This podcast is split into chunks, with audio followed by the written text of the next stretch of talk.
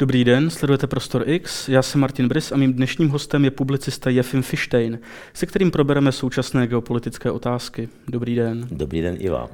Příští rok se odehrají dvoje důležité prezidentské volby v Rusku a ve Spojených státech amerických. Mají některé z nich potenciál přinést zásadní změny v mezinárodní politice? Nepochybně. Ovšem hned je třeba říct, že jsou to volby, i když formálně důležité, ale nic není tak rozdílného, jako jsou tyto volby. V Rusku se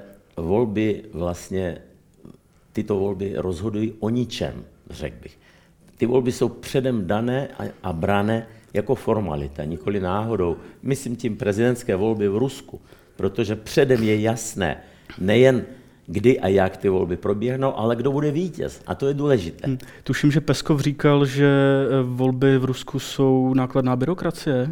Ano, že to je pouhá formalita, která v podstatě je daní západním lží představám o tom, jak demokracie má vypadat. Podle Peskova tyto formální volby v Rusku jsou předem dany. Je dan předem i vítěz těchto voleb. Tak jako Peskov jinak ostatně říkal, že výměna Putina nic o ničem také není, protože přijde někdo jiný, ale bude to stejně Putin, řekl Peskov doslova. Takže stejně tak. Takže máme co dělat s velmocí, kde volby nerozhodují o ničem. Všechno bude po starým, všechno bude, jak předtím bylo. I stejná osoba. Kdo tam rozhoduje? Rozhoduje tam ten gosudar, ten, kdo to všechno řídí, 100%. Nebo nějaké soukolí okolo něj? No tak soukolí hraje svou roli, ale ta role je nedefinovaná a nedefinovatelná. Těžko můžete říct, samozřejmě, že nějaký Patrušev, předseda bezpečnostní rady, hraje nějakou možná super důležitou roli. Ale ta role je daná osobní unii mezi Patruševem a Putinem. Čili to není formalizovaná záležitost a nemůžete očekávat, že skončí formalizování. To znamená, ten člověk odslouží svou dobu a odejde. Nic takového vidíme v případě Putina, že jednou přišel, zůstal navždy, jak se říká, až do své smrti. To je systém. To je systém, který je založen na vertikále moci a ve vertikále moci důležitý je hlas úplně nahoře, na špici té vertikály, čili hlas prezidentů. To je Rusko. Opakuju, volby o ničem, volby o něčem, co už bylo dávno rozhodnuto.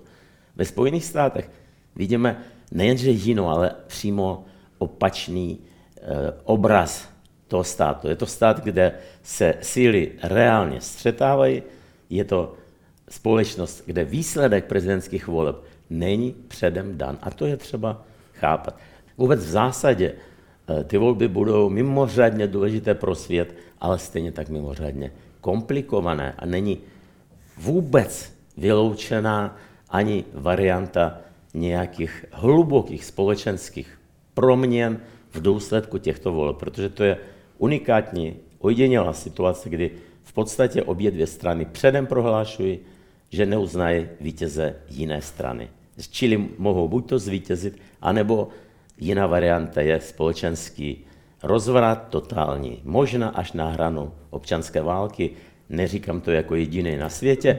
Mnozí se shodují, že země je na hraně vnitrospolečenského konfliktu typu občanské války.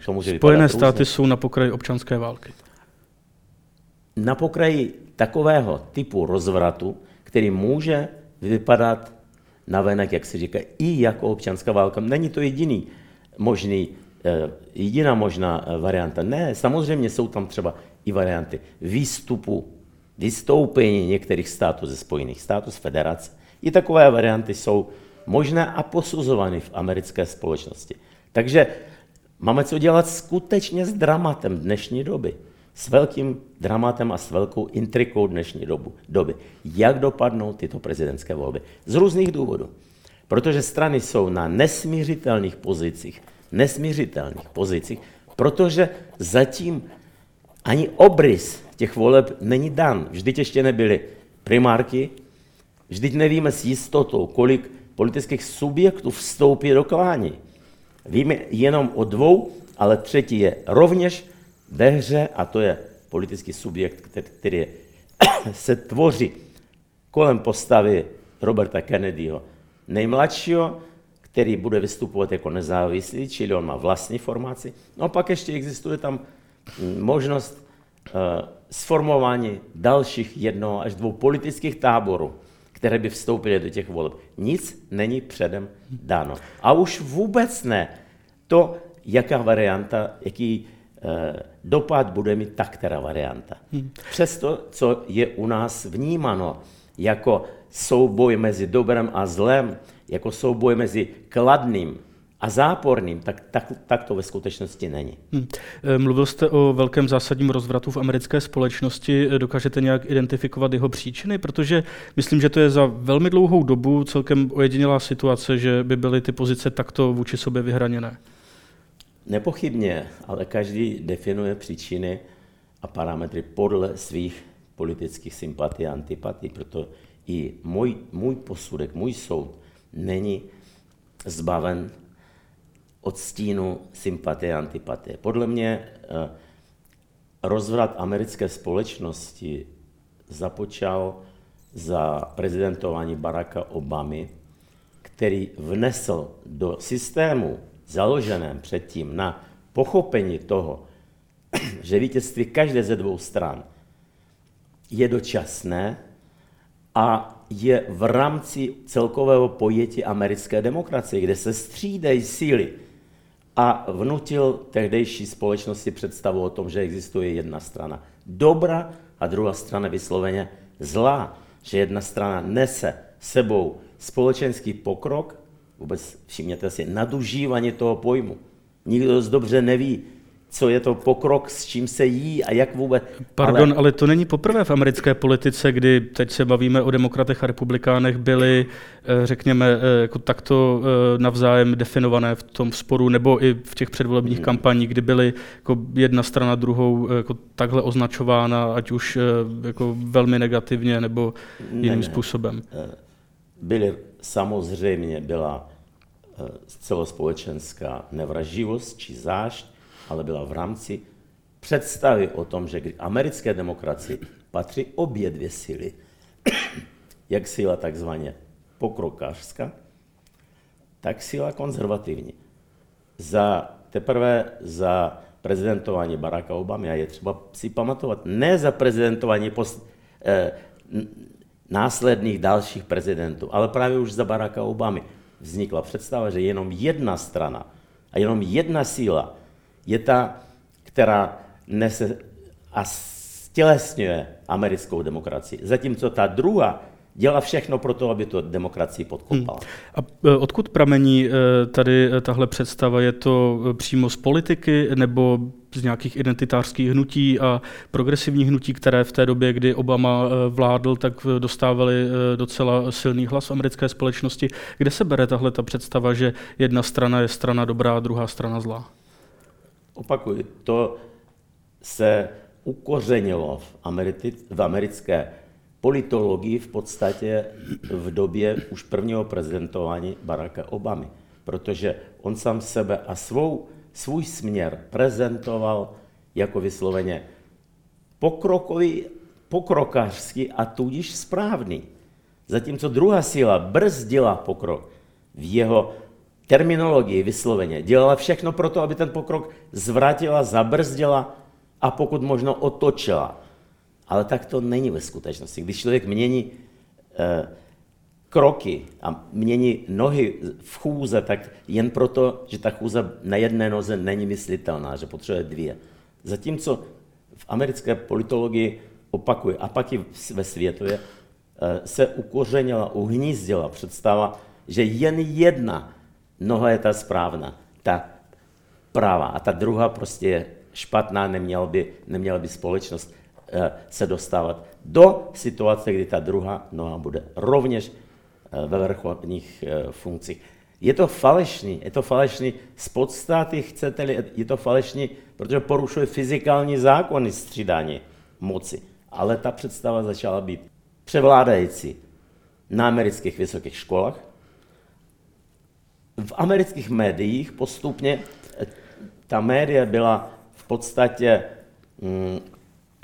posedla právě jenom jednou pokrokařskou představu. Ale ne všechna samozřejmě. Co? Ne všechna média samozřejmě. Většina ta, která je u nás citována, tak patří k této. Samozřejmě, že člověk, který zná, a já znám strukturu mediální docela dobře, takže snadno se v tom oceánu různých nabídek vyberu různé. Ale nicméně, když vám neustále je předkládáno jako zástupce správných médií jenom 3 názvy, 4 názvy, tak dostáváte převrácenou, tudíž pokřivený obraz té americké společnosti. A to je to, co se stalo i u nás.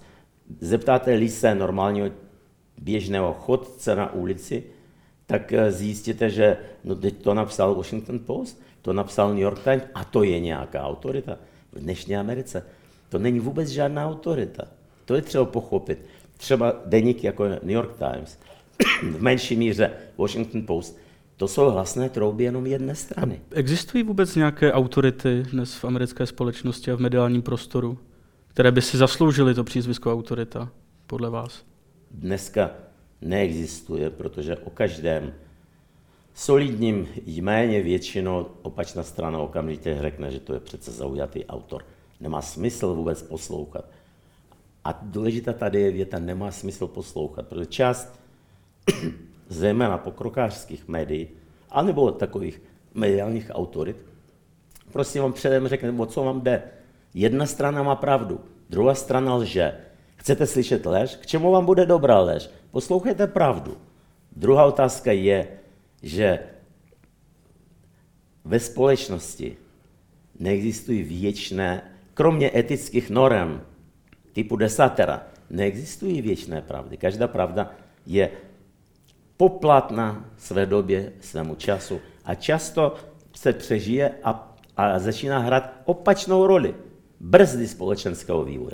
No, když mluvíte o desateru a Amerika je velmi nábožensky zložená země, tak kromě desatera tam podle mého mínění byly ještě jiné věčné hodnoty, jako americký sen, svoboda jednotlivce a vlastně práva a svobody založené na ústavě, která byla v některých dobách, skoro bych řekl, až zboštěna na úroveň toho desatera právě v Americe. Tak tyto hodnoty, tato, řekněme v uvozovkách přikázání, ta už v Americe neplatí.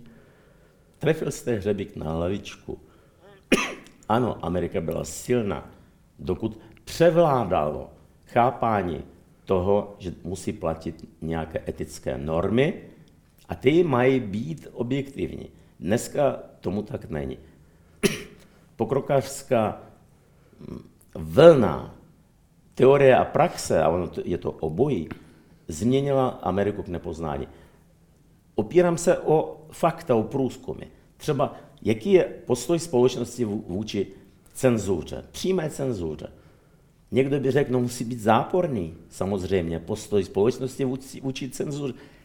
Princip cenzury v žádné situaci nesmí být dominantní ve společnosti. Ale když se podíváte na průzkumy, zjistíte třeba, že kladný postoj k cenzuře jako jevu je vlastně při nejmenším polovině demokratické strany. Ona skutečně se domnívá a opírá se o logiku všedního dne. Když jedna strana lže a druhá říká pravdu, tak co je špatného na tom neumožnit těm, kdo lže, svůj názor zveřejňovat? Co je špatného? Tak nebude zveřejňovat. Narážíte teď na jaksi snahy o omezení svobody projevu vůči takzvané hate speech, nenávistné mluvě nebo nenávistným řečem, které mají vztah třeba k menšinám a podobně tady v tomhle případě? Ne, na to vůbec nenarážím.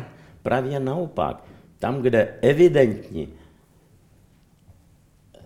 nenávistné prvky, nebo třeba prvky volající po násilí, tam je omezování takových možností práva na vyjádření logické a normální v celku. Normální nikoli proto, že dnešní nějaký mocnář nám řekne, že to lze, že to je správné. Ne, protože od jak živa, protože nepatří právě, jak jste řekl, do toho desatera, nepatří do té lidské etiky, která byla samozřejmá, přirozená. Přirozené je třeba nepraštit člověka při setkání, neurážet ho a tak dále. A stejně tak neprovolávat takové nenávistné řeči. To je přirozená. A dál potom začíná nepřirozená zcela omezení. A to je omezení práva na vyslovení názoru, který nevolá po násilí. Názoru, který třeba má prostě jiný politický kontext a jinou politickou perspektivu otvírá. Snaha prostě zavřít ústa tomu, kdo nesouhlasí s jedině správným názorem. To je pravá cenzura. Není třeba si to plíst, není třeba vydávat nenávistný projev za zcela řádný a omezování nenávistných projevů za cenzurování. Vůbec ne. Vždyť souhlasí každý normální člověk s tím, že kopnout jiného člověka do zadku nepatří ke slušnému chování. Není třeba to zvlášť dokazovat. Protože jinak, když to připustíme, no tak žijeme v džungli. To není třeba zvlášť kázat. To je věc, která se rozumí a patří k normám slušného chování. Jiná věc je zakazovat politický názor třeba.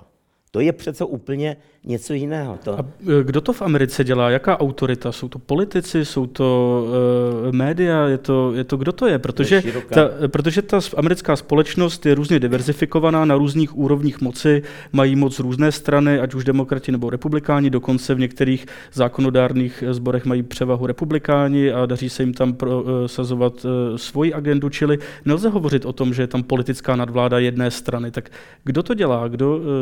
Kdo je schopen tímto způsobem jako formovat tu společnost? Je to konglomerát. Nikdy žádný politický směr není dan jenom jedním subjektem, stranou, člověkem. Pokud jsme v demokracii furt ještě. Je to konglomerát. Je to konglomerát politiky, politické strany, která třeba dvě období u moci a dosazuje své lidi do politicky důležitých funkcí. Je to vysoká škola, je to justice, která v Americe je silně politizovaná. Teď to taky vidíme, není třeba zvlášť dokazovat, že justiční aparát nepokládá vůbec za nemožné zastávat politické funkce. Spousta amerických soudců, členové strany, chodí na schůze partajní a jsou povinni dodržovat disciplínu kázeň své strany. Chápete, takový člověk nemůže posuzovat přestupky, natož zločiny. Nicméně, bohužel, tak to je. Ale vysoká takový ten škola, systém byl i v minulosti v Americe. Ano. Ten se příliš nezměnil v poslední době, ale změnila se ta společnost nějakým způsobem. Ne, samozřejmě. Společnost je polarizovaná. Co to znamená? Existuje část společnosti, která provozuje moc, je u moci, tím pádem má větší možnosti vnucovat svůj postoj, názory, zahraniční politiku, vnitřní politiku, vztah k justici, ke škole, k soudnictvu, ke všemu. Má větší možnost vnucovat svoji představu. A část společnosti, která tu možnost nemá. Opakuji, zatím v Americe vždycky došlo ke střídání. V tomhle smyslu. Ke střídání u kormidla. Předpokládám, že k tomu může dojít a dojde nejspíš i nyní. Ovšem bude to mít explozivnější podobu, řekl bych brutálnější podobu, prostě proto, že polarizace je větší. Když strany neuznávají základní princip, že jejich právo pobytu u moci je dáno vůli voličů. Když strany to neuznávají předem, no tak pak je něco v nepořádku s demokracií. Při pohledu na Spojené státy nyní nevzbuzuje otázky jenom vysoká politika a tyhle ty jako společenské otázky, které svým způsobem se tady řeší už několik málo let. Mně připadá jaksi pozoruhodné, že od října, kdy proběhl útok teroristů na Izrael, tak vlastně americká debata se hodně stočila vůči Izraeli a vůči řekněme, nějaké jako roli USA ve vztahu k Izraeli. V této souvislosti vídáme masivní protesty na podporu Palestiny, vídáme často antisemitské projevy nejenom na těchto shromážděních, ale třeba i na univerzitách. Řada univerzit přichází o financování kvůli tomu. Některé univerzity se snaží postihovat takové chování, jiné ho naopak tolerují. Tak co tohle říká jako o americké společnosti? Jako, co se s ní stalo, že jako, tam dochází k takovýmhle věcem? Ta společnost je dnes mnohem náchylnější právě k takovému vnímání společnosti samotné a takovému chápání jejího fungování, které odpovídá jedné či druhé politické doktríně. Říkám, dnes v Americe je politická doktrína silně politizující a silně ideologizující. Proto schopnost vidět za každým konfliktem. Tak jako uvedu jako příklad předchozí komunistickou doktrinu třídní.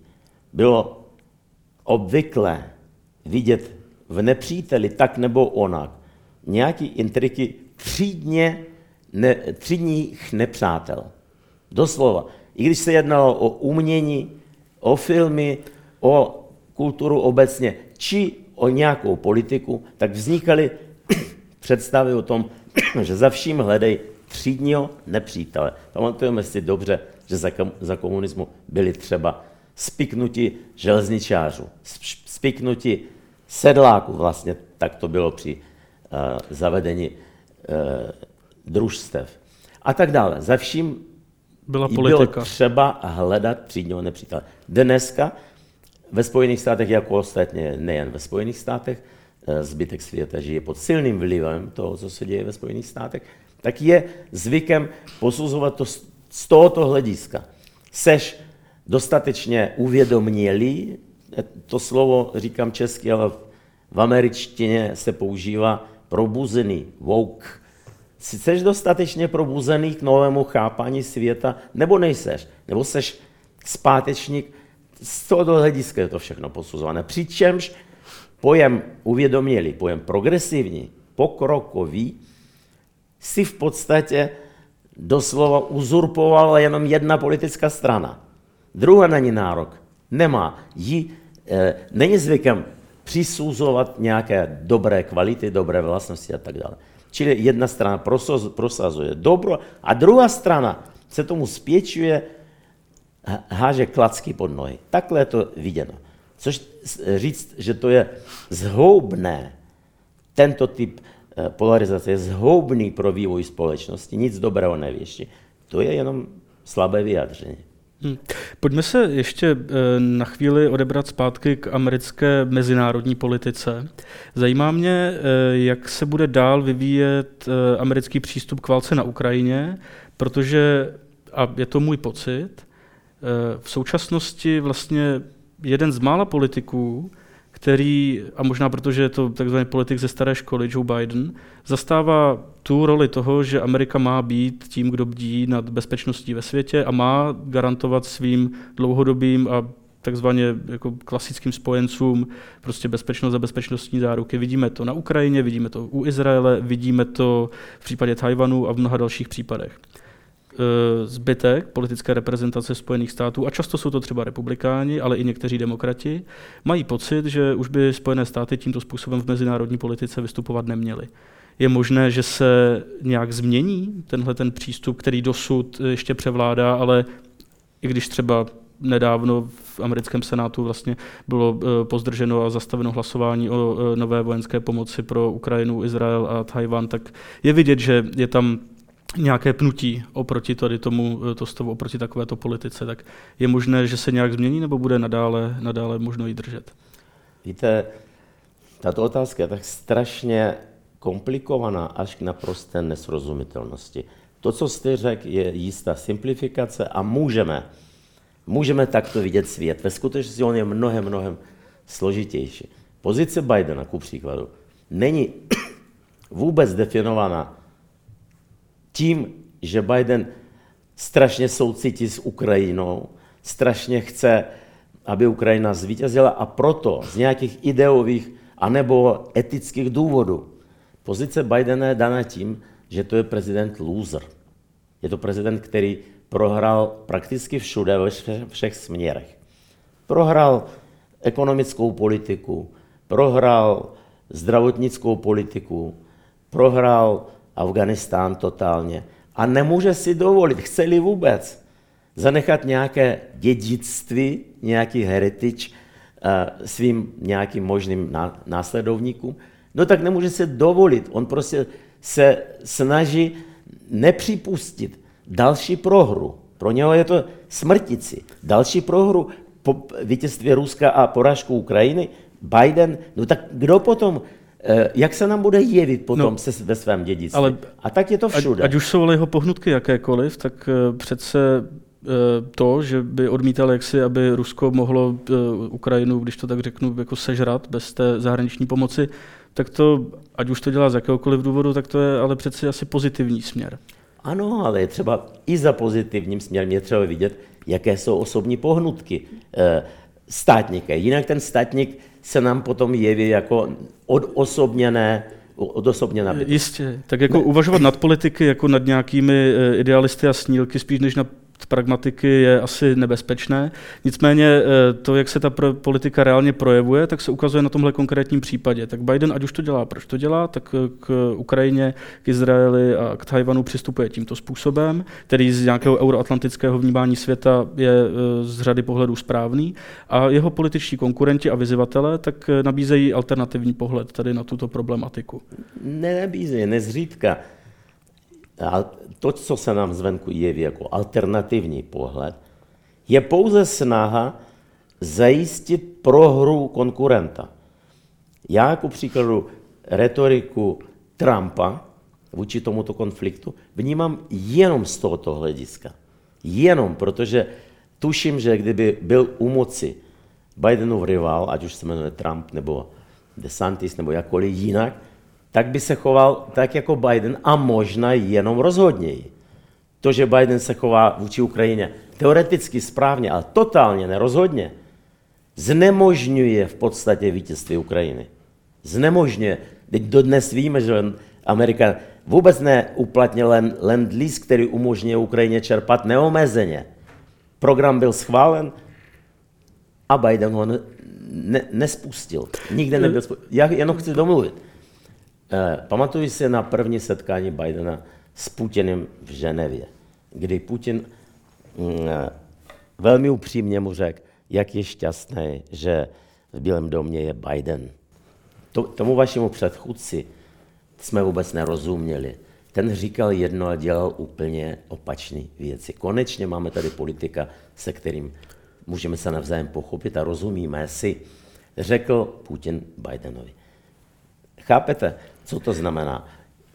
To, co říká Trump, ku příkladu, říká jen proto, že chce, aby Biden prohrál svůj další boj a byl snadnou kořistí. Protože když Biden vyhraje ve zbytku roku, no tak Trump bude mít co dělat, aby ho porazil. Čili to, že někteří američtí politici nebo uchazeči o Bílý dům říkají, že by přistupovali jiným způsobem vůči Ukrajině, tak je podle vás jen takovou, řekněme, figurou z debaty a jejich reálná politika by se vlastně příliš nezměnila od té, která byla dosud? 100%. Jaká reální politika? Jejich reální politika, teď republikáni neměli možnost provádět reálnou politiku. Vůbec ne. V republikánské straně 80% členů strany, aspoň v řídících orgánech, třeba ve sněmovně, jsou pro posílení pomoci Ukrajiny. Jak to koreluje s tím, co řekne nebo neřekne Trump? Špatně to koreluje.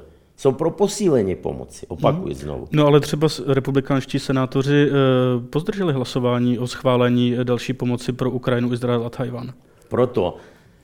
Proto říkám, že to je tak strašně komplikované, že musíte se vyznat v tom. Oni, republikáni, trvali na tom, že součástí paketu, součástí balíku má být taky částka, která je určena k zastavení nekonečné, nelegální migrace.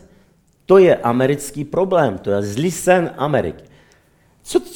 Řekněte mi, v čem je důvod, proč tak úporně Biden a demokrati nechtějí přivtělit tuto kapitolu. Tam mimochodem se jedná o směšné částky, tam 5 miliard oproti 65. Čili jsou to směšné částky. Proč takový vzdor? No prostě proto, ano, že to není jejich agenda zastavit migraci. To je třeba chápat. Kdyby Biden řekl, fajn, my to teď taky chceme, my chceme tu migraci zastavit a navrhujeme nikoli 5 miliard, ale 10 miliard na to. A pak u republikánů by nebyla možnost bránit se poskytnutí pomoci v jiných částech té rezoluce. Nebyl by smysl. A oni tvrdí, republikáni, my chceme, abyste dal taky na to, a Biden říká, a na to nedáme. Chápete? Toto nepochopit, tak znamená nepochopit celý komplex toho. A pak nám zůstává, ano, republikáni přece nechtějí pomoci Ukrajině. Ano, chtějí pomoci Ukrajině, ale chtějí to pomoci i sobě, přitom, když už schváluje obrovský balík. Proč to rozdělit? Proč to posuzovat různě? Oni demokracie... No tak jedna věc je retorika, druhá věc jsou ty činy a třetí věc jsou nějaké záměry, které nejsou, řekněme, zřejmé. Ano. A řekněte mi, opravdu někdo má pocit, že kdyby náhodou k moci se dostal teď Trump, tak ten zaujme podřízenou pozici vůči Rusku, bude aplaudovat, bude tleskat Putinovi, bude říkat, ano, Putin je vůdce a já jsem pokorný sluha, já jsem pejsek. Jo? Opravdu si to někdo může myslet, když zná... Ne, může si myslet a měl by si myslet, že druhý den poté, co on přijde k moci, zaujme nadřazenou pozici a řekne, ano, s Putinem pojďme mluvit, ale on bude poslouchat a já budu diktovat. To bude jeho přirozená poloha, nikoli obráceně. K tomu není důvod vůbec. Takže je třeba oddělit retoriku předvolební, která směřuje k ponížení protivníka svého, tady i teď, od politiky, které je založené na celé minulosti. Vždyť my nemusíme hádat. 4 roky on byl prezidentem a víme, co dělal a co udělal. Takže to je třeba brát v potaz. Vůbec nesnáším takové idiotské, docela idiotské úvahy. A co, když on přijde k moci a bude diktátorem? No ano, může se zbláznit, může cokoliv, ale vymyslet se dá cokoliv. 4 roky už je za ním. A my jsme viděli, že on nerozehnal jedinou demonstraci ve Spojených státech. Jednu jedinou. Že jedinou redakci nezavřel, že všechny křiky o tom, že když přijde k moci, my se odstěhujeme do Kanady, byly vykřiky z okna, nikdo se neodstěhoval nikam, protože nebylo třeba. Přesto konec jeho mandátu je spojen, řekněme, s takovou trošku temnou událostí, což byl útok na Kapitol toho rozvášněného davu, který on na svých sociálních sítích, řekněme, živil. Tak já jsem jeho projevy slyšel, volal poté, aby demonstrace zůstaly nenásilné. A snahy o to představit ty výzvy k nenásilnosti za pokus ostatní převrat, to je třeba, jak se říká, opravdu věci na ruby vyvrátit. Takže uvidíme. To jsou věci, které jsou v soudech. Ty soudy nebudou vůbec jednoduché a už teď ten, kdo sleduje průběh, tak ví, že je to jeden průšvih na druhým. Ještě bych se rád na chvilku podíval na ruskou politiku a ruské prezidentské volby. My jsme se spolu bavili letos v červnu, tuším, a bavili jsme se o tom, jaká bude budoucnost Vladimíra Putina. Tehdy z té debaty vyplynulo, že Putin už nebude kandidovat na prezidenta. On minulý týden ohlásil kandidaturu, tak jak se jeho pozice vyvinula za ten poslední půl rok od toho, když jsme se o tom bavili minule, bylo to ve světle Prigožinova puče a těchto událostí, tak jak se změnila jeho pozice v čase? Tam je třeba pochopit, že systém, který Putin v Rusku zosnoval za poslední čtvrtstoletí mimochodem, ten systém je jednoznačný. V takových systémech diktátor, a Putin je diktátor a netají se tím, jeho celá snaha není... nebýt diktátorem, ale dokázat, že diktatura je dobrá věc. Dobrá věc, chápete? A když dokážete, že diktatura je dobrá, tak jste sám proti svým slovům, když budete nechtít být diktátorem. Takže on zařídil systém, při kterém nelze ustoupit, není kam. Diktátor končí buď to přirozenou smrti anebo smrti nepřirozenou. Tam nic třetího není dáno, on nemůže mít klidné stáří, užívat si důchod někde na Kanárech. Nebo nemůže. Na té své dače. On musí zemřít tak nebo onak. Přirozenou smrti anebo vraždou. Tak to bylo od jak živa. A každý další dostane možnost začít na zelené louce a zpravidla, a to je to, co já se rozcházím s mnoha dalšími politology, kteří tvrdí, že přijde další a ten bude ještě horší. To je absurdita. Celá zkušenost ukazuje, že každý další musí hledat vlastní profilaci.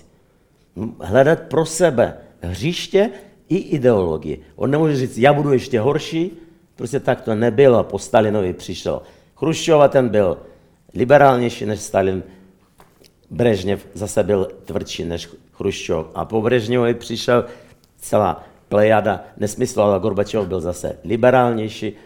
Takže tak to je, každý nový vládce musí dokázat, že je jiný. On nemůže říct, já jsem úplně stejný. Není na čem stavět profil, on musí. Takže tvrdím, že další bude jiný, to znamená ve smyslu většího návratu k západním modelům společenským, než je Putin. Putin se dostal do hlubokého středověku, je to diktátor se všemi prvky fašistické diktatury, všemi, totálně, kde není nejenže možné nějaké oponování, nějaký jiný politický směr, nejenže není možný, ale společenský je nepřijatelný. Tam není jediná opoziční platforma, ze které můžete vystupovat. Přitom, co si myslí obyvatelstvo, je nepodstatné, absolutně. Největší hřích, kterého se dopouští západní politologové, je pokus nějakým způsobem slevnit z toho, co říká ruská moc dneska. Pokus říct, že oni tvrdí, že mají přírůstky 5%, takže asi 2,5%. To mi silně připomíná vtip takového myslitele, který tvrdí. Někdo říká, že 2 a 2 jsou 4, jiní říkají, že 2 a 2 jsou 6. My budeme vycházet z toho, že 2 plus 2 je 5. No, tak na měsíc nepoletíte s takovým výpočtem. Takže tak je třeba brát. Nic z toho, co vykazují ruské orgány, neplatí, ale vůbec nic. Ani výkazy sociologické, ani výkazy ekonomické. Vůbec nic. To jsou všechno smyšlenky. Jak říkal Viktor Černomyrdin, Rusko to je kontinent. Černomyrdin říkal ano. Usilovali jsme o něco, ale dopadlo to jako vždycky. Já vám moc děkuju za rozhovor, pane Fishsteine. Radost se stalo. A hodně zdaru v novém roce. Díky vám také.